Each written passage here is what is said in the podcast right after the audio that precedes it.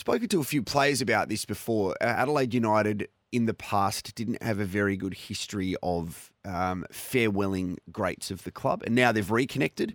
But players like Travis Dodd, Eugene Galekovic, Marcelo Carrusca, they didn't leave in the, the, the nicest Just, way. just on that though, just name me the club that has. I think there are certain clubs that have farewelled their champions well. Look at Tom Jonas and the way that he was farewelled from Port Adelaide this year.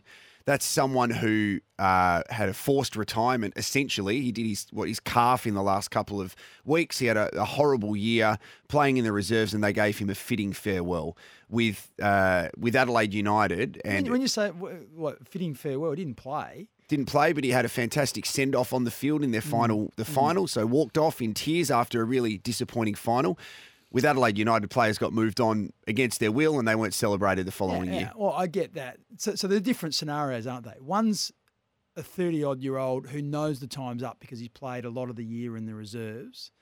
Another player thinks he's got more to offer Mm. and then goes somewhere else to play. They're totally different scenarios. And and similarly with Geelong, people hold Geelong up as the great club, but think about James Podzi, Podsiadly and James Kelly and James Podsiadly, with all due respect, wasn't a club great No, no, no. or Well, captain. Okay. Well, what about um, uh, uh, Norm Smith medalist Stevie Johnson, Mm. James Kelly? So many of those players, you know, James Bartel, you know, finished up when he thought he could still play. They end up going to different clubs. Like, all I'm saying is it's problematic when players think they can still play on. You know, and we, we talked about uh, Daniel Johnson as well. Like, it, it's not an easy time for players to finish and for clubs to be able to do it to, to make both parties happy is what I'm saying. You also have a choice in how you um, handle that exit, though. So if use the 36ers as an example with Daniel Johnson, Mm-hmm. if he was not going to be part of the 36ers setup this season, which he's not, then a conversation would have happened at the end of last season.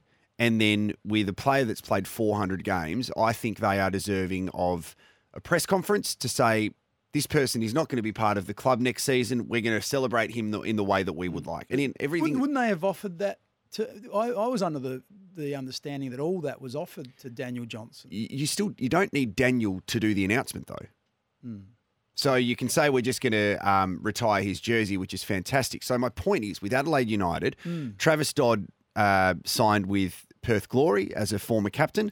Marcelo Carrusca went to another club. Eugene Galekovic ended up going over to Melbourne, where they're back at the club now, and they feel more connected as they probably didn't feel in the past, which is a it's a Hmm. Good thing. Yeah, I get it. I'm, I'm just saying though, like even Buddy Franklin, for example, we all wanted the fairy tale for Buddy, didn't we? yeah. But he got a calf injury, then didn't play. Uh, didn't really want to go to the press conference. Didn't want to go to the grand final parade. So he, you know, you could argue, oh, you know, that that send off, but it is what it is. And sometimes players, when it's the end, they just don't want that. That that's not their style. They don't want the fanfare. And but we as fans want to show something, and sometimes just those two things aren't sort of they don't merge together. So but all I'm saying though is you can go to every club, and every club, bar none, will have past players who feel like, oh, it didn't end the way I wanted it to end because very few get the fairy tale ending. I just think there's a difference between past players and past captains. Is it? Yeah, I reckon there's a massive difference. Why is that? You're a you're a captain of a football club, Mm. so yeah, I, I feel that has that has some sort of prestige attached to it, Yep. Yeah. Okay. and it probably should. You're the person standing on the the the premiership dais, holding up the cup.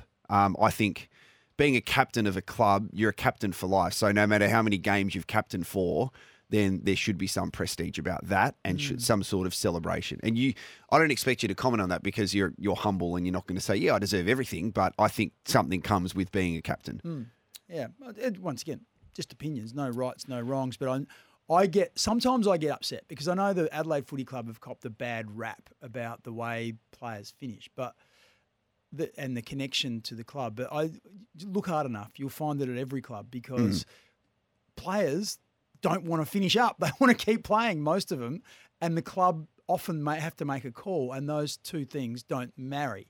And so then that's where you get upset. And then the next thing that happens is once you've been a player for a while, the last thing you want to do then is hang around the club all the time. So the club often invite and say, come back and do this.